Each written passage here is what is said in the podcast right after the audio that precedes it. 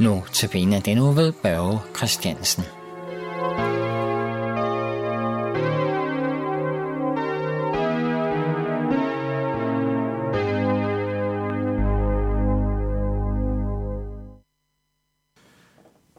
Til i dag skal vi høre øh, to vers fra Romerne 8, nemlig nummer vers 31 og 32. Der står, hvad er der mere at sige? Er Gud for os? Hvem kan det være imod os? Han, som ikke sparede sin egen søn, men gav ham hen for os alle, vil han ikke skænke os alt. Og inden vi lige gennemgår teksten, skal vi lige bede.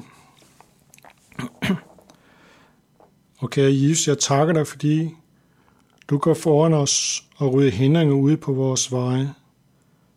Jeg takker dig, fordi du lytte, ja, lytte indtil døden på et kors. Og jeg takker dig, fordi at du er en klippe, vi, vi kan stole på. Jeg takker dig, fordi du står fast. Og jeg beder mig, at du må holde os fast med din højre. Amen.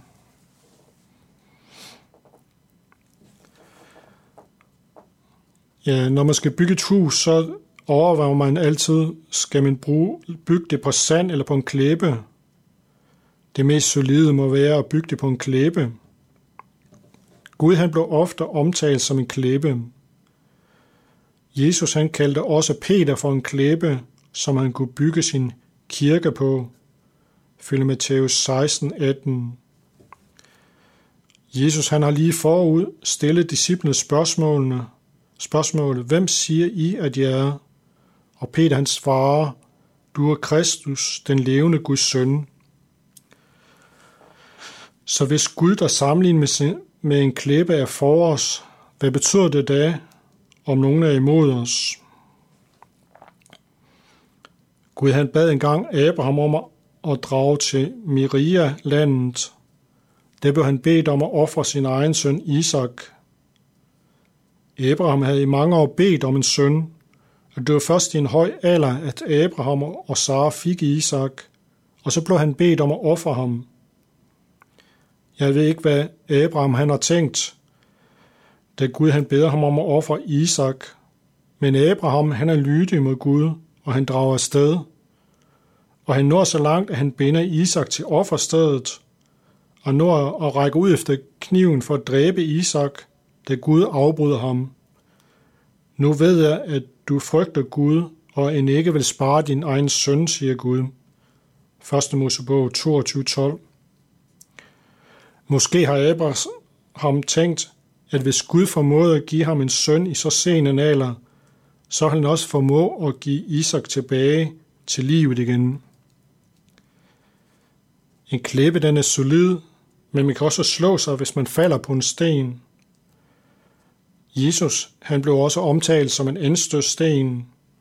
I Romerne 9.33 står der, Se i Sion lægger jeg en anstødsten, sten, en klippe til at snuble over. Den, der tror på ham, skal ikke blive til skamme. I sidste del af teksten her i Romerne 8.32 står der, han sparede ikke sin egen søn, men gav ham hen for os alle. Vil han ikke med ham skænke os alt? Ja, Abraham han blev stanset i sidste øjeblik, da han blev bedt om at slå Isak ihjel. Men Gud han stansede ikke bødlen, da det galt hans egen søn. Gud tillod, at Jesus blev hængt op på et kors. Jesus var helt uskyldig, men kun derved kunne han zone vores søndere. Den dag blev alle vores sønder navlet til korset, og derved kunne vi gå fri på dommens dag. Gud han vil ikke se på os, men han vil se på Jesus, og dermed blev vi frikendt på dommens dag. Ja, når vi har Gud på vores side, hvad kan vi da frygte? Gud er jo villig til at gå så langt, som at lade sin egen søn dø på korset på langfredagen. Det var nødvendigt for, at vi kunne gå fri.